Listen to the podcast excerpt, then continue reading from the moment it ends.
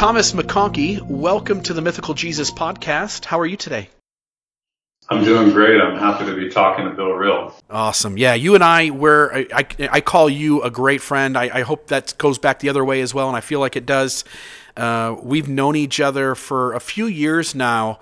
Uh, we both come from uh, the same religious paradigm, at least in part, although you have a lot of experience uh, outside that religious paradigm. But I, I want to talk today about Jesus and faith development, two things that I know you've spent a lot of time thinking about. But before we jump into that stuff, um, maybe give people, because this audience is going to be a very unique audience. They they're never going to have heard you before. Mm-hmm. And uh, I'm wondering if you can introduce yourself and let people know kind of the things you're involved in so that people begin to kind of get a feel for who you are. Thanks, Bill. Yeah, I'll, I'll do my best. And if I miss something that you think would be helpful for the audience, feel free to interrupt me and redirect me. I mean, like you mentioned, so I was raised in the LDS church, but I left it at a really young age and found Buddhism in my adolescence and, you know, really sent down deep roots in that tradition. Um, the Hinayana and Mahayana schools, for those who are, you know, in the know with Buddhism, but I've spent 20 years as a student of Buddhism now. And it was, you know, 13, 14 years into my Buddhist practice that I started to feel a draw back to Christianity. And I, I had had such a negative experience with it my first go around. I wasn't sure how to get back into it, but I kept after it. And, you know, several years later, I kind of consider myself a little bit bi-religious, bi-cultural in the sense that I, I really love the richness of, you know, what's called the gospel, or you could say the comprehensive teachings of Jesus and the Buddha Dharma, or the, the teachings of the Buddha. So I, I draw a lot of richness out of a kind of, uh, not just comparative approach, but kind of, uh, the, the poetic tapestry uh, that we can weave with these two traditions. And I, you know, I, I've also uh, been trained in developmental psychology, and so got really interested in that along the way. And now I just, you know, run a humble little nonprofit in Salt Lake City, Utah, called the Lower Light School of Wisdom, and we're interested in, you know, what classical awakening looks like from a Buddhist perspective. We're interested in what growing up looks like from a developmental perspective and I still love talking salvation and the kingdom of God. So, you know, we do all that here in Salt Lake City. So that's a little bit about me. yeah, beautiful, beautiful. Let's start with this draw. excuse me. Let's start with this draw back to Christianity. And, and as I well know, because we come out of the same tradition, I understand the tension that is in Mormonism as one begins to wrestle with the things that uh, that seem to fall outside of of the standard curriculum, and also kind of wrestling with whether you fit or not if you begin to kind of think for yourself. But you so you leave, and then as you're swimming in this these Buddhist waters, you you then sense this pull back to Christianity and with maybe an emphasis on Jesus in terms of your relationship with Him, whatever that means. Maybe talk for a moment about what that pull back to Christianity looked like. Yeah, for sure. Well, you know, maybe it's my personality, but every time I get a question like that, I, you know, 10 disclaimers come to mind before I open my mouth. Like one of those disclaimers is I have my own experience in Christianity and Buddhism and I, uh, do my best not to assume that it directly applies to anybody. I mean, I hope it's useful for the people listening to just, you know, hear some storytelling and, you know, I, I hope this conversation, you know, helps your audience kind of reflect on their own personal kind of journey, we could say. But, you know, th- this is not normative, right? This is just kind of the, the peculiar place I was brought up in and, you know, how I, how I evolved in this environment. So there you go. Take everything I say with a grain of salt and um, only take what is useful and verifiable, as the Buddha said. I'm paraphrasing. but anyway, uh, deep into my Buddhist practice, years into my Buddhist practice, I felt this draw to Christianity, and it it didn't come from a kind of reasoned place. I hadn't thought it through. It didn't make sense as such to quote, go back to church. And yet I felt the pull of, I would say Christ. There's something about, and that again, that's a loaded word. That can mean a lot of different things to different people. But there was something about that icon. There was something about that symbol, whatever the word Christ was pointing to. It was something that I longed for. And I found my way back, uh, you know, happened to be in a Mormon congregation and since then, you know, over the last seven years, I've really done my best to become a diligent student of Christianity.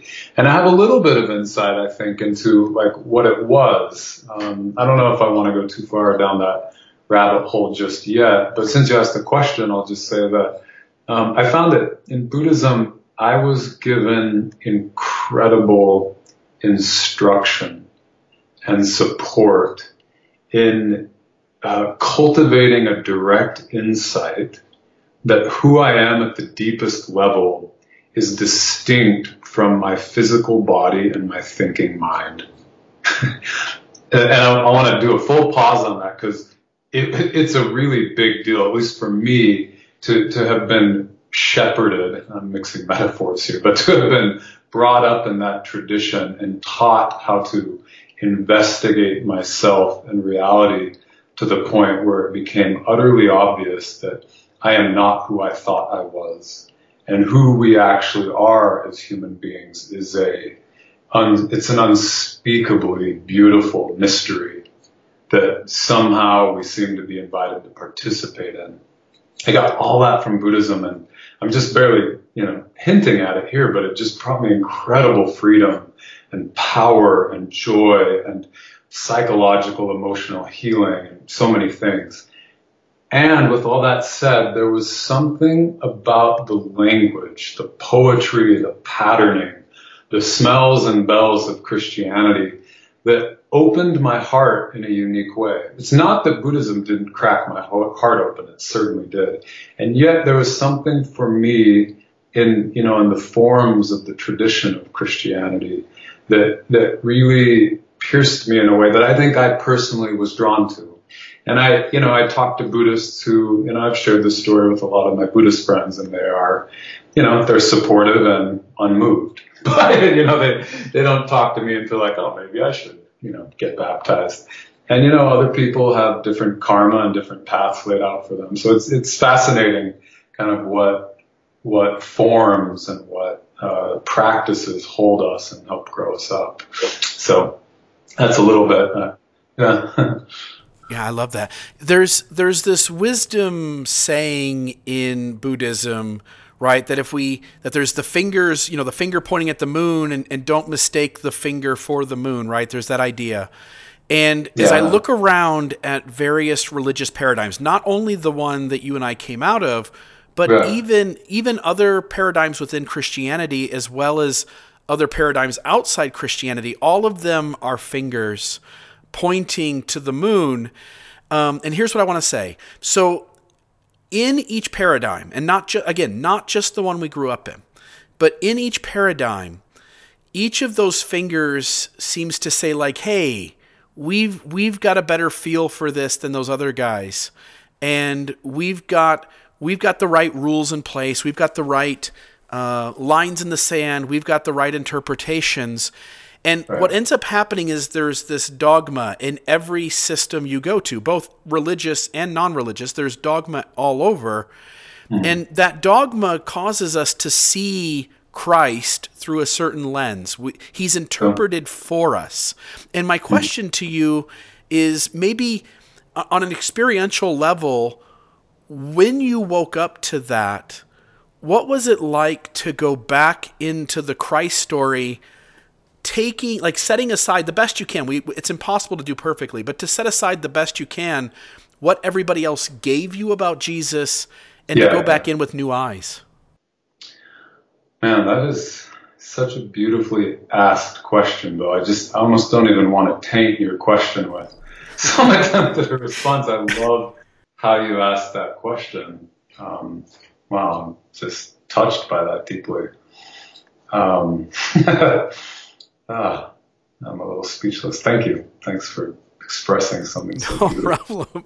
Just takes me to an amazing place. Um, I I felt like it was so much easier to just be totally transported by the beauty of the cosmos when I had like my second lap around back to Christianity. When I when I didn't feel like I had to make any particular thing of Jesus, when I could just stand naked before the Christ, if I can, you know, evoke that imagery it, just the power of whatever that mystery is that Christianity is pointing to, it, it was arresting to me. It was just, you know, absolutely life and mind and soul changing to me. And I, I found that I cared so much less about any idea, any belief that my mind could conjure or formulate around Christ and just, I, I was into the direct experience. I wanted to mainline God if you will. And that, that's what it felt like to come back around for me. And I, I owe a lot of that to Buddhism. I mean, I think, um, you know, Buddhism helped me cultivate great doubt. you know, great doubt in all of the mind's, uh, phantasmagoria and uh, its illusions and all of its meaning making. Not that that's not significant and that the meaning our minds make isn't really useful and vital even but it helped me see through that and, you know, take it uh, a little bit less seriously. And so I think it set me up to just appreciate whatever goodness there is in the universe, whatever love is available to us and, you know, wants to know us and whatever love we want to know and become a part of ourselves. I think it, you know, I was in a position to do that a little bit better my second time around so as you as you were saying that, it, it brought up for me similar things, and I I don't know that I have the the language you have to kind of capture it, but I, am you know I I had no religious background, Thomas, and then I'm a 17 year old kid, and I'm thrown into because I'm excited and I and I find it so fascinating, and it I just fall in love uh, with Mormonism, and so at 17 yeah. years old, I I dive into it, and I just I just assume that the Jesus I'm being handed, and, and again, I, am not trying to have this conversation in a way that we're being critical of any religious paradigm. The Jesus sure. I was handed, uh, I took it for granted.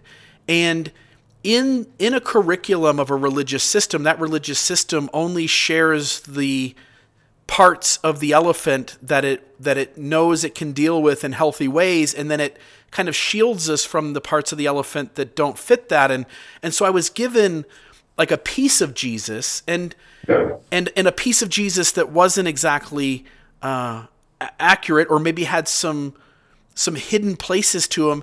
And, and as I as I deconstructed my religious system and as I got back into Jesus, um, I, it's like I fell in love with a completely different thing. I I start reading the New Testament again and with new eyes. Like I'm, I'm taking I'm taking all of the biases to the best of my ability. I'm setting them off to the side and I'm now reading the Jesus story again almost for the first time because I'm now allowed to make whatever meaning I can make or want to make. Yeah. And I'm like you and I have talked in person when we've been together about Christ.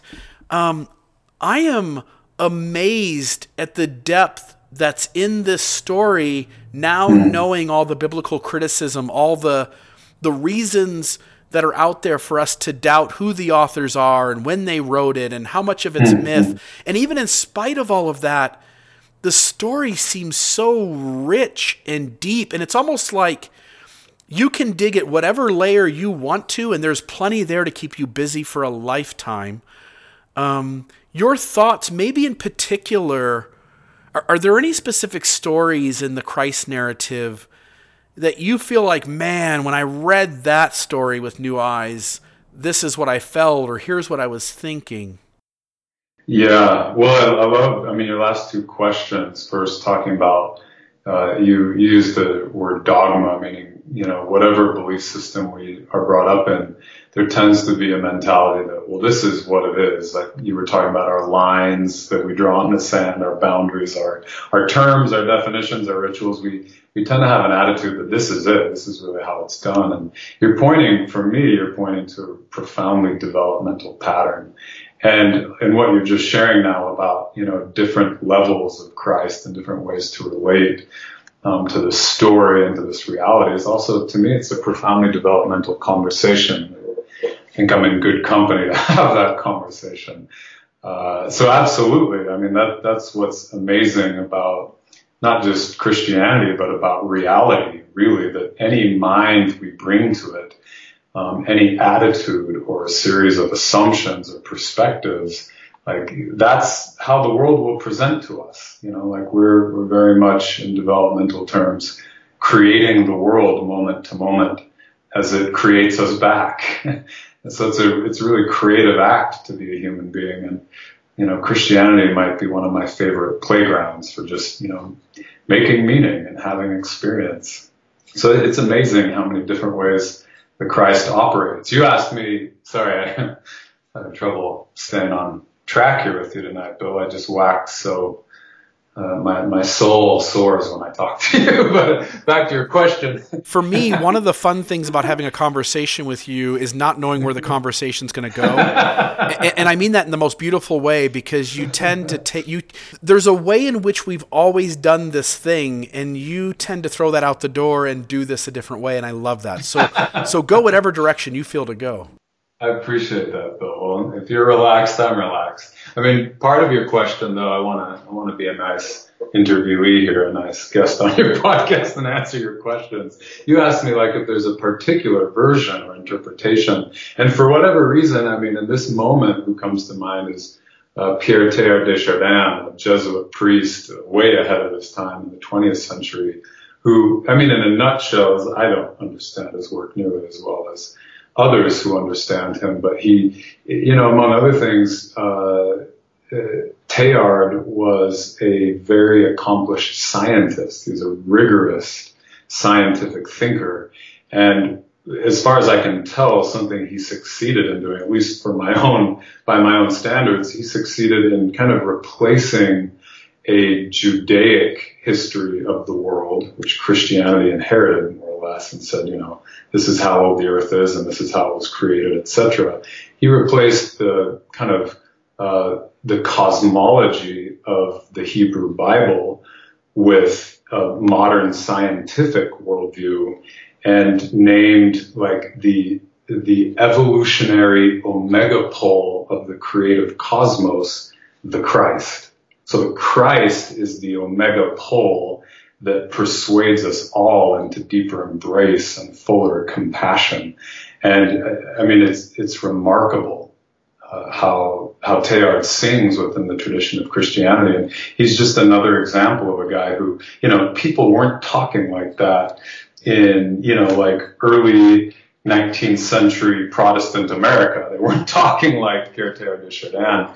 But in the 20th century, after you know you get a little um, of maturity of evolutionary theory and some quantum mechanics in there, and I mean Christianity is going different places as is human consciousness. I think. Yeah, beautiful.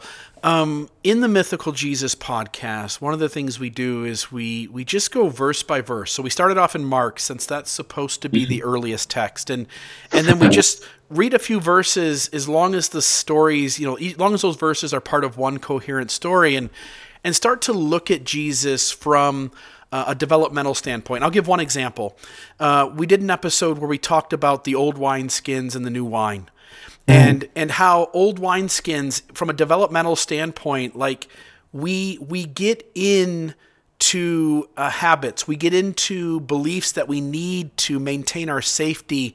And and as we age sometimes it gets tougher to relinquish those to to recognize like oh i thought i had it put together but i don't. And so when we add mm. new wine to an old wineskin um, within a religious paradigm for instance when you give when you make change, when you say, okay, we used to do it this way in church and now we're going to do it this other way, Right. The, the older generation can be more resistant sometimes to that. And, and in some ways, they are the old wineskins, and here's this new wine that's being offered, and those aren't always a good mix. I'm curious, maybe what you think of Jesus from a developmental standpoint in two ways. One, if there's anything he's teaching, and I know there's lots of things, but I'm putting you on the spot to have you recall one because we've we've had this converse, these conversations, so I know that you're familiar with these stories and you see connections to Jesus in development. Um, but I'm going to put you on the spot and see if maybe you can pull one of those out of your hat to talk about. Um, the other thing is just Jesus himself, whoever that is, myth or historical or somewhere in between what your thoughts are on the character that's presented to us in those stories about mm. where he is developmentally. Yeah, that's those are really interesting questions. Well, let's let's do one at a time so that I don't, you know, wrap myself into a complete tangle and get off track again. Sure. But, so let's start off with the like teachings what, of Jesus, yeah, the stories teaching. he tells. What do you pick up from him in terms of what he's trying to do in, in terms of where his culture's at developmentally and maybe what he's trying to do to nudge them somewhere else? Well, yeah, one verse comes to mind. You're right. I, I, I experienced the, the Jesus I read about in the New Testament, and I also love the, um, uh, what do we call them? The luminous gospels or the wisdom texts that weren't canonized, but when you look at, um, uh, the Gospel of Thomas, the Gospel of Philip, and texts like this. I mean, there, there's a lot of wisdom in those texts that I, you know, I wish we had better access to in our particular culture. Um, but amazing wisdom from Jesus, and I, my sense is that he was quite precocious or intuitive developmentally. I, I get the sense from the Jesus I read that this guy knew in his bones that development was a thing. Um, one verse that comes to mind, it's in Luke uh, chapter 14, and it, it's something that, in fact, everyone's, well, if you're familiar with the Bible, most people remember this. It's something like, if anyone comes to me and does not hate their father and mother or wife, children, brothers and sisters, even their own life, uh, that person cannot be my disciple. And, you know, this is, this is a hard saying. Like, how, what do you mean? Like, I have to hate my mother and father in order to be your disciple. And, you know, I, I think a, an elegant developmental rendering of this verse, which I, I first heard this interpretation from the recently deceased Father Thomas Keating and just, you I really love his body of work. For those who are interested in how development interfaces with Christianity, I think Father Thomas Keating is one of the best. Um, but anyway, you know, as he as he explicated this verse, he said, well, developmentally, we all go through a period where we're primarily identified with tribe, with family, with peers. It's, it's our community that determines how we look, how we think, how we talk, and we feel tremendous tension whenever we're in dissonance with uh, popular thought and popular belief and behavior. And I, I think this is a beautiful example of Jesus saying, look, if, if you care more about what the people closest to you think about you, you're never going to develop into the kind of freedom that the gospel asks of you. You'll never be able to own yourself and be yourself. You'll be held by other relationships that will hold you down. And so it comes out, you know, when it's translated, I read, I was uh, looking at the uh, uh, New International Version there, and, you know, it, however it gets translated into English, it, it sounds pretty harsh to hate your mother and father, but when we look at it from a developmental lens, it, it really paints a different picture. I think Jesus really knew what was holding people back. And I think another, let me while I'm, you know, kind of on a roll here, I'd like to think I'm on a roll, you know, when we look at um, the temptations of Jesus before he started his ministry, he's in the desert for 40 days, 40 nights, fasting, praying, and he's tempted by the devil. And the first temptation is, you know, devil says, turn these stones into bread. Second temptation is throw yourself off, you know, this temple roof and your the, the angels will catch you. They won't they won't let there won't be a scratch on you. And then he takes him to the top of I think it's the hill of Jerusalem. I can't remember. um, and says, you know, if you worship me, all these, you know, all the kingdoms of the world will be yours. And it's fascinating to me that these temptations more or less perfectly mirror the earliest stages of development where our preoccupations from the moment we're born are survival and uh, esteem, fitting in with, you know, the people who can protect us and care for us, and power, the need to be able to exercise our personal will and power. And these are developmental qualities that come up uh, in us by the age of 18 months. And in the very kind of foundations of the gospel story is Jesus overcoming those temptations. Symbolically, I think the Bible is pointing us to a human being who can transcend these kind of base appetites and impulses and actually become a true human being. So, so in the structure of the gospel narrative is a profoundly developmental message, I think.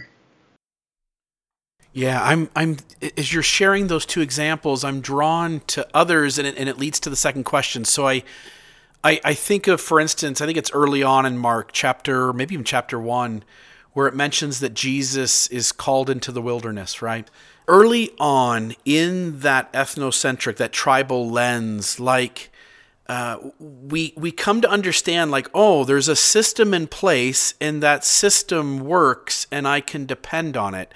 And at yeah. some point, there's a fracture and we realize that we're going to have to take this thing apart and look at all these pieces one by one. We're going to have to set some off to the side and now we're going to have to rebuild something. And in that time spent like questioning and thinking and wrestling with the system you used to think fit together and now it doesn't it, it is often kind of feels like a wilderness and in some ways i i often feel like this the narrative of the christ is almost a developmental story uh, yeah. uh, in a lot of ways and and so my next question the second question of that was maybe in terms of I don't know that we want to lay out like, hey, we think his culture's in you know Fowler stage three and the Jesus is in stage four. Like I don't want to do that, but what I want to do is maybe have you talk for a moment about what your perception is of the culture that Jesus is living in. Maybe some mm. of the char- the developmental characteristics of where they're at. And then maybe talk for a moment about where you perceive, and again, I'm not holding you to it, um, but what you perceive from a developmental standpoint of where Jesus himself is and and how those two things are kind of juxtaposed against each other, the culture as well as the Christ. Yeah, I know. And th- this is this is a question that I've been interested in for many years, and I I have investigated it enough to appreciate its complexity. So there's a lot I don't know, and there's a lot I can't say about this, but just a few thoughts come to mind. I mean, certainly there's a lot of evidence um, in biblical studies and the Bible itself that um, what Jesus seems to be pushing back against is a culture of mm, uh, religious vanity or or doing things for appearance itself. You know, that talks about the priests wearing their long flowing robes and you know making spectacles of themselves. You know, praying in public. Everything is about well, if we put it in modern terms, it's it's these psychological stages of conformity where you know our identity is held in the collective and we're not able to see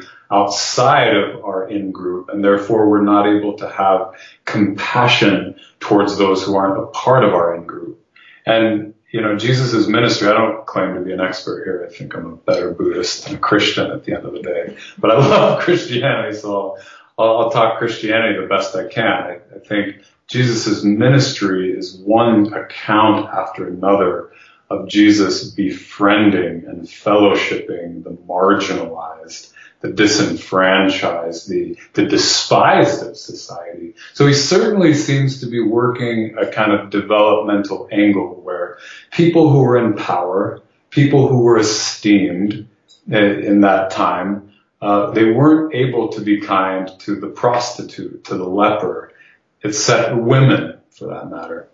And Jesus was coming from a place saying like, look, the, these are all sons and daughters of God. Can't you see that?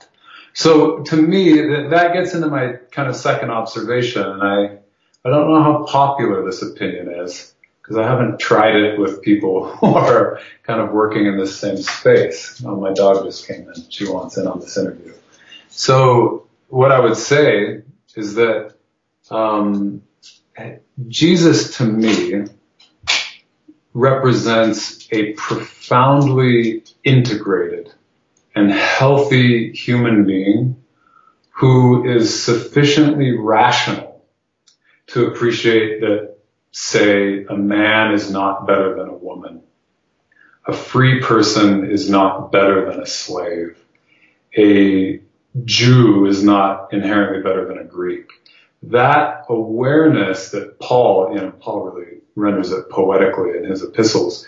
But, you know, that awareness that I think Jesus lived and taught, it arises at, you know, what we might call the achiever stage or mature third person consciousness or in spiral dynamics where, you know, we talk about the orange meme. It's that altitude of development where if we're genuinely rational, we realize we're able to put ourselves in the shoes of another like in a real way to live in their skin, to imagine what it would be like to be them, and therefore to feel real pain when other people are denied the same rights we enjoy. So all that to say that I, I think I've found that it's popular for some people to look at Jesus and say, oh, he was, he was nine stages ahead of, you know, his like current cultural context. Maybe, but I, I think the evidence is stronger that like Jesus was made the historical Jesus, and who knows, who knows who the historical Jesus actually was, but to me it seems that he was one of the first, maybe the first and best example of what a truly mature, rational human being was capable of. The, the kindness, the love, the compassion, the forgiveness that was sorely lacking in society at that time and is sorely lacking today.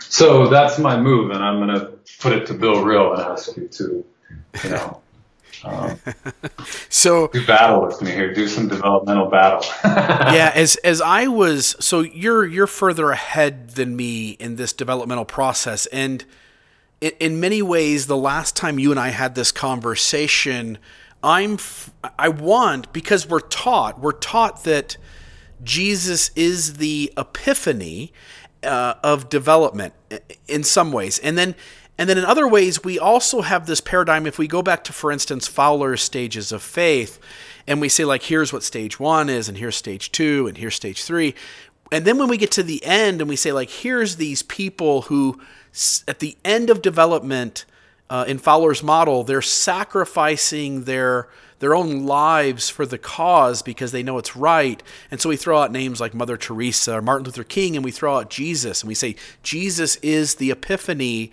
of right. development. And so right. the first time you and I had this conversation, I'm, I'm saying, hey, Thomas McConkie, tell me where Jesus is in development. And I'm right. expecting, I'm expecting you to go like, yeah, you know, let's lay out all the stages and let's pick the most developed person that's ever lived, and there's Jesus. And when you when you said like, look, you can you can believe that. I'm not going to take that from you, but but my gut tells me he's something shy of that uh, it was it was kind of like hard for me to go like, oh, I I don't know how to make that fit because Jesus is perfect, right? Um, yeah. But as I've wrestled with it over the months, and and I think maybe this event might have been maybe a year and a half ago, two years ago, uh, maybe even longer. And when I had this conversation since then, this wrestling with that, I agree with you. Uh, mm. Jesus is ahead of his collective culture. Yeah. Um, but there's still a tension there that he is still at times kind of rolling up his sleeves and fighting with these guys, at least intellectually, right? Mm. Mm. Um, and and uh, I'm trying to think here offhand. Let me pull. So if if we're thinking about Jesus, and and i will tie it into maybe the next question, which is Jesus seems to constantly be wanting to put the religious authorities of his day kind of in their place.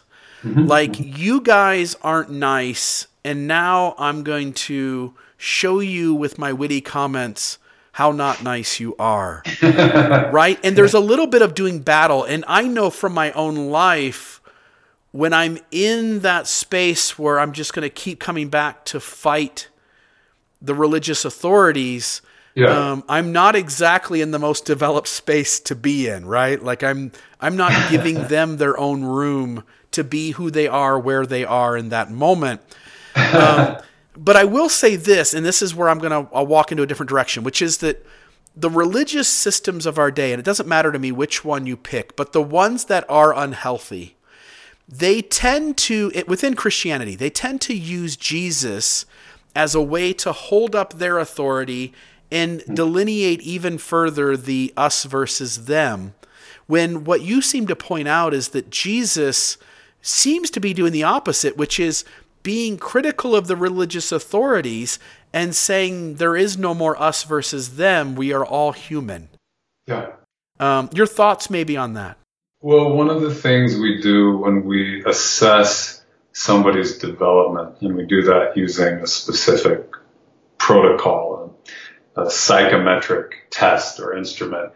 One of the questions you ask is what is the earliest stage that this kind of behavior is possible? Right? Because, you know, somebody, uh, how can I give a brief example of this? Um, let's use the Jesus, let's use the current example. Um, when Jesus speaks very directly to the value of a human soul, um, and that it's the Father's good pleasure to give all of us the kingdom, not just the you know scribes and the tax collectors and the you know religious scholars. He's taking a stand for what we might call, in modern parlance, human rights. And you know, somebody at level 10,000 could take a stand for human rights, but so could somebody at the achiever stage. And so you, you, you, it's tempting, especially with a historical character like Jesus to say like, oh, he's coming from the most advanced developmental stage possible. But I think where the really rich evidence exists for the, the worldview Jesus was coming from um, lies somewhere around that very mature, healthy, beautiful, and virtuous kind of rational range. But let me qualify this, and, and then I'll let you move on because I mentioned there's quite a bit of complexity here um, more than we can even begin to name. There's a there's a tendency uh, that I think is a dangerous one in developmental studies uh, to assume somebody like Jesus ought to be a quote late stage, and implicit in that assumption is that it would be better if Jesus were a late stage than an early stage. like to, to make that really stark, if let's just say for the sake of argument that the historical Jesus really did walk on water. If he did, would it matter if he was stage 12 or stage 4? My point being, like, we have these assumptions about what it means to be late stage, and I think they're dangerous assumptions. And in Jesus' particular case, um, I think the evidence shows that he was late stage for his time and context 2,000 years ago. But it wasn't just stages of development that was potent about Jesus. I think it was his uh, his state stage or the state of consciousness. The you could say the uh, lens through which he was looking at the world, so to speak, was a non-dual lens, meaning that like it, reading his words directly, it's clear when he says, "I and the Father are one." no question this guy has penetrated the depths of reality and understands that, you know, there is a non-dual unitive reality that he calls spirit or ruach, and it animates all things, and in it we live, move, and have our being. That, that's an insight that can come at many stages of development, and that's a different metric of development that I think uh, some people don't talk about as much or take into account. So uh, ignore all the complexity that just came out of my mouth. And I'll, I'll just say that, you know, we can measure a stage of development, but we also have to look at somebody's, like, the state, the uh, meditative or otherwise state that they have permanent access to. And I think, you know, the historical Jesus seemed to have an incredibly mature state that he had stable access to, which I think was where a lot of the potency of his ministry came from. Those are some thoughts about it. Anyway. Oh, that's beautiful, beautiful, beautiful stuff. Uh, and and I, I'm telling you, the listeners to this this particular podcast are really going to enjoy uh, this conversation. It's right up the alley of the kinds of things that we're wrestling with and talking about. Um, I want to go off in a little different direction. I want to talk a little more development, uh, but outside of necessarily Jesus, although you're welcome to bring him in at any point uh, if he serves as an example. So let me put it this way: when we are in earlier stages of development, we we often feel some level of having arrived, some level of like this is the pinnacle and it's working perfectly and I just need to kind of keep this going now. Maybe learn some more, but nothing drastic needs to change. Right. I've, I've gotten right. there. And at some point, like though that group, and I don't mean this as a negative, but it, it feels this way to me because I'm still kind of in the midst of this frustration with how this development plays out and how these fractures occur. But in those earlier stages, it's hard to go to that group and say here's development. Here's what it looks like. Here's the stages. Here's you know here's the traits here. Because nobody everybody is resistant on a personal individual level if there's any indication that they're somehow um, at a lower stage of development, right? And and again, I know you don't like these hierarchies, but well, no, hierarchies have their place. I'm, I'm right. not against hierarchies as such. So when one is at a earlier stage and there's plenty of stages ahead of them, and life is working so good, there's a lot of resistance in your mind to even accepting or listening to or opening up your mind and making space for developmental theory. So I'll say that. Then I yeah. say so the people who are listening to this podcast, it's because they're open to Jesus being at least in part myth. They're open yeah. to the conversation that something fractured in their world that now led them to deconstructing and being open to that. Yeah. So knowing that this I can safely assume that this listenership who's willing to hear about a mythical Christ yeah. is is already um, fractured in some way from their ethnocentricity, from their tribal lens, at least in part.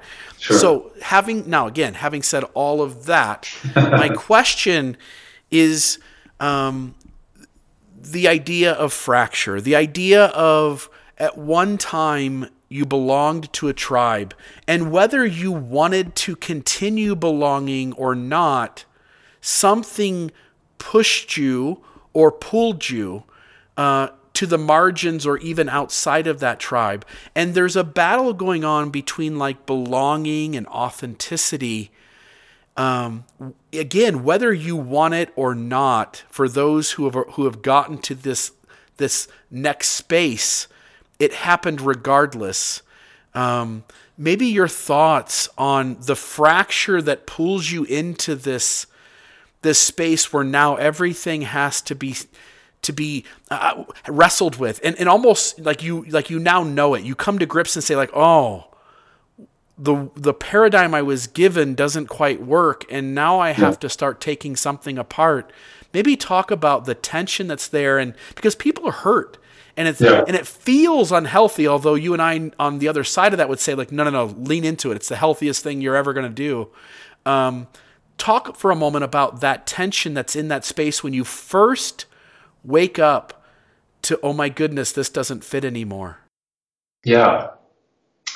Yeah, I mean that's that's a really uh, big playing field you've opened up, Bill. Is there anything specific about that disorientation you want me to speak to, or just kind of in general? No, no, no. I Specifically, either, yeah. yeah for, you can talk generally. You can go any direction you want, but um, I think one of the greatest tensions in this fractured moment is that you want nothing more than to still belong to this tribe. Yeah. And on the other hand, you no longer can be not authentic. Yeah. And you're having to come to grips that you may not be able to exactly do both. Mm-hmm. and and not getting the validation, not getting the belonging hurts awfully bad. Yeah, and so for totally. listeners who are in the middle of that hurt, any thoughts you have that would maybe help them lean into um, lean into the acceptance that you're going to have to lose something, but there's also something to be gained. Yeah, oh, thank you. That's really clear. Um, what comes to mind is the pain pleasure principle, right? The, you know, this basic, uh, observation, I'll say that at a biological level, we're programmed to move towards pleasure and move away from pain. And that plays out developmentally, right? It, it feels, uh, the mind prefers to have answers or feel like it has answers than to be confused. It's, it's acutely uncomfortable to live in a reality where we don't know what's real anymore. And so that confusion or disorientation, it will drive us to try to find answers and reorient ourselves. So what I would say to anybody who's kind of working in this territory where they, they feel pain and they feel disorientation and confusion and they, uh, are in a place where they remember what it felt like to belong to a tribe and to have a kind of unified belief system that kind of explained reality and human life to them. But they're just far enough away from it. It's fractured enough to, to use your term, that they have this deep sense that like they can either never go back or well, how on earth could I ever go back? Right. So I'm just kind of describing the territory you've laid out. What I would say to that is that the pain is salutary. or we could even say, in a Christian sense, salvific. what I mean by that is at, at, a, at a biological level, when we're suffering, when we're disoriented, when we feel like we're out in the wilderness, lost from the tribe, we, we can feel existential and annihilatory fear that, you know, my life is going to end. This is it for me. And I would say that that's actually, that seems to be nature's developmental and evolutionary fuel. If we can actually stay present to that disorienting pain, what we find at a you know very subtle level of our own being is that that that pain and discomfort is metabolizing and grinding up what used to be the structure and the scaffold that held our life and our mind together. And it's being uh, repurposed, right? Um, upcycled into a new human life. And when we really, it, I'm just using words. Words are imperfect. I'm a finger pointing at the moon right now, but I, I have a sense that all of us have an intuition to what I'm saying, which is we know that if we can really stay present in pain, confusion, discomfort, that we will die to everything we're not and what will be left of us at the end of that crucifixion will be what we actually are. The, the part of us that cannot be broken, the part of us that does not die. And I think that's why you said a moment ago, Bill, like, you know, hey, for those who've, you know, like undergone these passages again and again, we know it's the best possible thing that can happen to a human being, which paradoxically also is a profound catastrophe. I think you say that because you, you know this path intimately yourself. And, you know, that, that's what I would say to anybody who's in a developmental moment or out in the wilderness here to really make a sacrament of the pain and to trust there's a deep intelligence to, to nature, to your own humanity that, that knows how to grow and knows how to uh, transcend your, you know, current level of being and give birth to something new. Wow, beautiful. That's gorgeous stuff. That that is that's for the listeners who again aren't familiar with the the the Mormon faith paradigm where a lot of folks who are going through these transitions know who Thomas McConkie is. You're getting a feel for the beautiful language you use and how people can feel as you're talking like the truth of what you're talking about. Um, I, I want to use a, an example of Jesus and then walk it into using that to form the next question, which is that Jesus, as he did things early on in his ministry, uh, the Pharisees, the Sadducees, others would point to him and say, There's one who speaks as if they have authority. Right. And there's a recognition that as this fracture is occurring, one of the developmental processes that are working themselves out is that in earlier stages, we looked at the authorities of our tribe and we knew those authorities were the ones to trust. If they didn't have the answers, they soon would, and they would have them before everybody else, and they probably already had them already. And so we would look to these these authorities as if they're the experts, as if they have the greatest of all wisdom. And then as this fracture begins to take place, we begin to notice that our authorities don't have all the answers. And and as that happens, the next follow up is that we start to open ourselves up to looking for wisdom elsewhere. Like there has to be some authority somewhere who's got this figured out.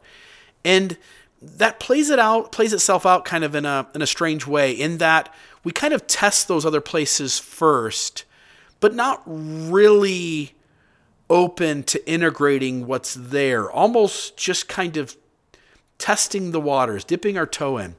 And then there comes a space later on where we really sincerely look for wisdom outside of our own tribe. And then it almost comes back to a place where you let, where you notice like, "Oh, I have wisdom inside of me." And the things that I'm thinking about and saying have as much value as these authorities that are out there. Um, I wonder if you can talk, because again, the people listening this all sounds familiar, and they're trying to work out and think about their own development. Maybe talk for a moment about that shifting to an inner authority uh, and and any thoughts you have on like what's going on in that process con- in, in your conscious or or even subconscious or unconscious mind no that's an amazing question bill what i what I hear you pointing to is another kind of developmental fulcrum or a, a threshold that we cross. And uh, you laid out beautifully this territory we're in where, um, you know, authority is externalized. We, we follow marching orders. We've all done that. Every human being listening to this podcast, uh, lived a life for many years where it didn't even occur to us to look for authority anywhere but, you know, the authority figures of you know our, whatever our community or cultural context provided. And something does indeed shift, and it moves from uh, what I might call positional authority. When when our sense of authority is externalized strictly, it means that whoever's in the position of authority has authority. And when when authority is internalized, and we have to develop for this because our our thinking has to become more subtle and we start to look not for social power, which is not unlike a primate colony, but we start to look for objective evidence, like what's true irrespective of what anybody says is true or not, right? Just because Donald Trump is president doesn't mean it's true. Just because the Bible, because it's written in the Bible doesn't mean it's true. We start having these thoughts like, well, show me the evidence. Can I verify this um, somehow in a third person objective empirical sense. So there, there's a lot to say about that developmental move, but any human being who moves into, you know, the third person of development, uh, they have that experience where no longer are uh, positions of authority or social context enough to convince us that this is the way to do things. We actually need a reason to do them. We need evidence. And it's interesting as you ask that question, Bill, it's not the Christian tradition that comes to mind, but I think the Buddhist tradition really shines here. I think there's a strong historical argument to be made that the Buddha was the first, let's say, religious authority who ever lived, who didn't ask to be respected because of his position, but strongly encouraged his students to investigate the reality of his claims for themselves. So the, the Buddha was ahead of his time. He was kind of you know, like a, a proto scientist himself, and that he understood that the cultural context in which he was working would encourage people to just blindly believe whatever he says. Said, don't do that. If you blindly believe what I, what I say, you will never have the joy and satisfaction of discovering for yourself directly through your own experience. So, you know, there are interesting historical examples of religious leaders who are, I think, tuned into this kind of development. And uh, my sense is that, you know, in, in order to really uh, flower and flourish as human beings, um, we, we need to grow into a certain maturity where we can uh, be our own authority. Let me ask you one more thing and then we'll wrap up, which is um, people, human beings, when all this development plays itself out, folks often feel they simply have to let go of that tribe that they were raised in. Like they have to leave. They've on some level they feel like they've outgrown it, uh, and and and they go and they never look back. They they don't they don't come back. Uh, your your story is very different and and still perplexing to me, even as I sit and think about all that's happened to me in the last decade um, and I love, I love the tribe I came from, and I so wished I could have been both in the tribe and been in the tribe in my own way, and and yeah. that didn't work.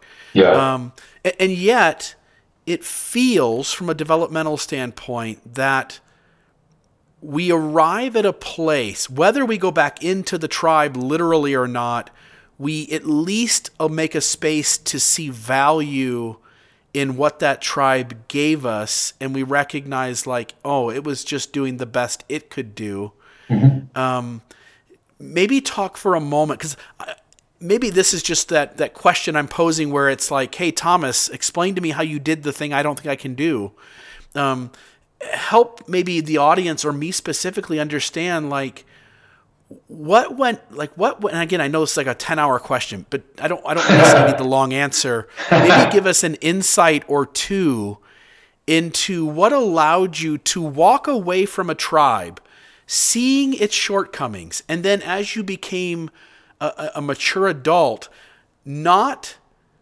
not ignoring those shortcomings but seeing that oh i am now in my own space that i could if I wanted, I could go back into that thing and I could do this differently. Like maybe talk about an insight or two that came along as you as you were working within yourself to go back into this tribe that you left. Yeah, no, thank you. Um, well, something that occurs to me, a little factoid uh, that comes up in my mind as you're asking that question, Bill, is that the millennial generation, you know, loosely defined, people born between 1981 and 1997, um, we are the most numerous generation in America ever. And we are also the least religious. They're, they're, we are less affiliated with any form of religion than any uh, generation in history prior. And you know, you're what, a year, or two or years older than me. Let's call us all millennials or at least cusp millennials and whatever. Um, this is the zeitgeist. This is the time we live in where all of us are kind of asking and living out the question you just asked, which is, how do I stay? How do I leave? How do I make sense of this? For me, I'll, I'll answer, I'll respond in a personal way. Um, I, I was dissatisfied with my life in Christianity as a, uh, let's say, a, uh, a tween and an early adolescent. Left and I um, really threw myself into Buddhism. And the deeper I got into it, the more I entered community or Sangha, uh, the more dysfunction I found. And, and that's not a comment about Buddhism. It's a comment about humanity. I, I experienced deeply dysfunctional humanity in Buddhism and by the time I swung back around to Christianity and found myself interested in, you know, the, the mythos and the, the, the uh, the patterning of the gospel and everything we talked about earlier, as I got interested in Christianity again, I, you know, dipped my toe in and uh, jumped into a congregation to try it out, and I, I had the uh, the benefit of an experience with Buddhist sangha, and I thought, oh, there's really different dysfunction in this church than there was in that sangha. So I, I drew my own conclusion that uh, human beings, all of us, I think, are in significant ways dysfunctional and immature. And for my own personal reasons and my own personal karma and my own kind of personality preferences, I said, well, if I'm going to practice religion in dysfunctional community, then this is going to be my dysfunctional community because I choose it. I think if any of us are going to participate in community in any kind of way, or if we're going to be married, or if we're going to have friends, if we're going to be social, we have to, you know, do our best to be honest about, well, what dysfunction is in my marriage? What dysfunction is in this group of friends? What dysfunction is in this church? And decide if, you know, like we can live with it, if we can actually love it and, and serve uh, in a certain capacity, uh, not in spite of the dysfunction, but because of it, you know. So I feel a lot of joy. I feel like if I can acknowledge my own dysfunction deeply, then I have a certain ease about belonging to a dysfunctional congregation or sangha. gorgeous. No, no, that's it is. It is gorgeous because when when I first uh, when I first heard of you, um, there. If I can just be honest, there was a little bit of like, I don't get it. I don't. I don't understand.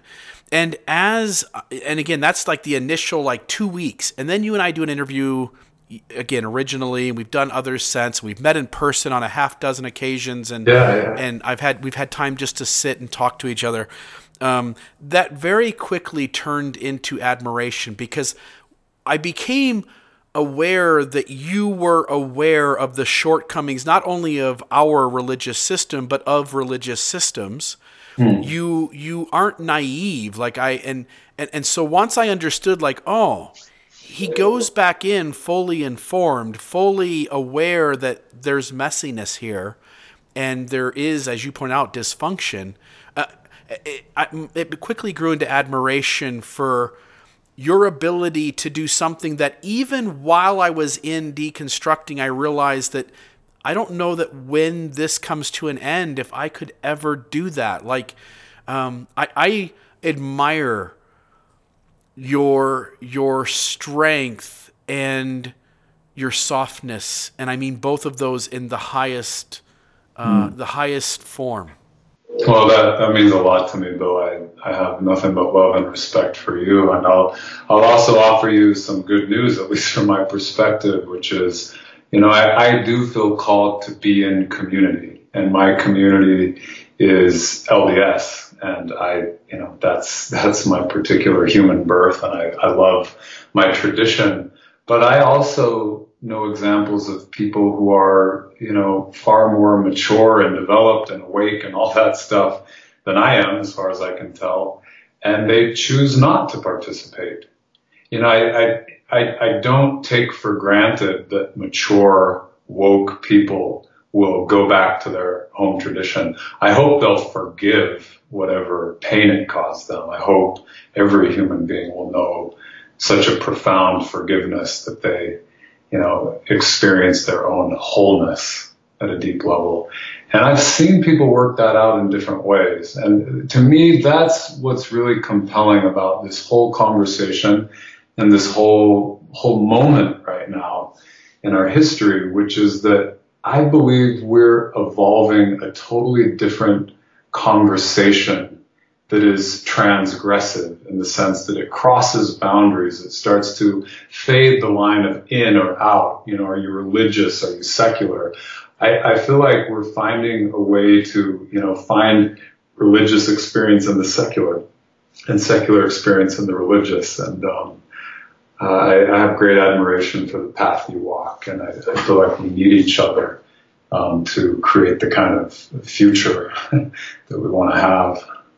Beautiful, beautiful. You've also helped me dip my toes into meditation. I know you do a podcast. I, I, wonder if you can, for those who are listening who are in the Salt Lake City area, in terms of the lower lights, I, w- I want you to reemphasize kind of where that's at, what you do, and then I also want you to spend a moment for those who have listened to this conversation and go like, "Wow, this McConkie guy is interesting to hear talk."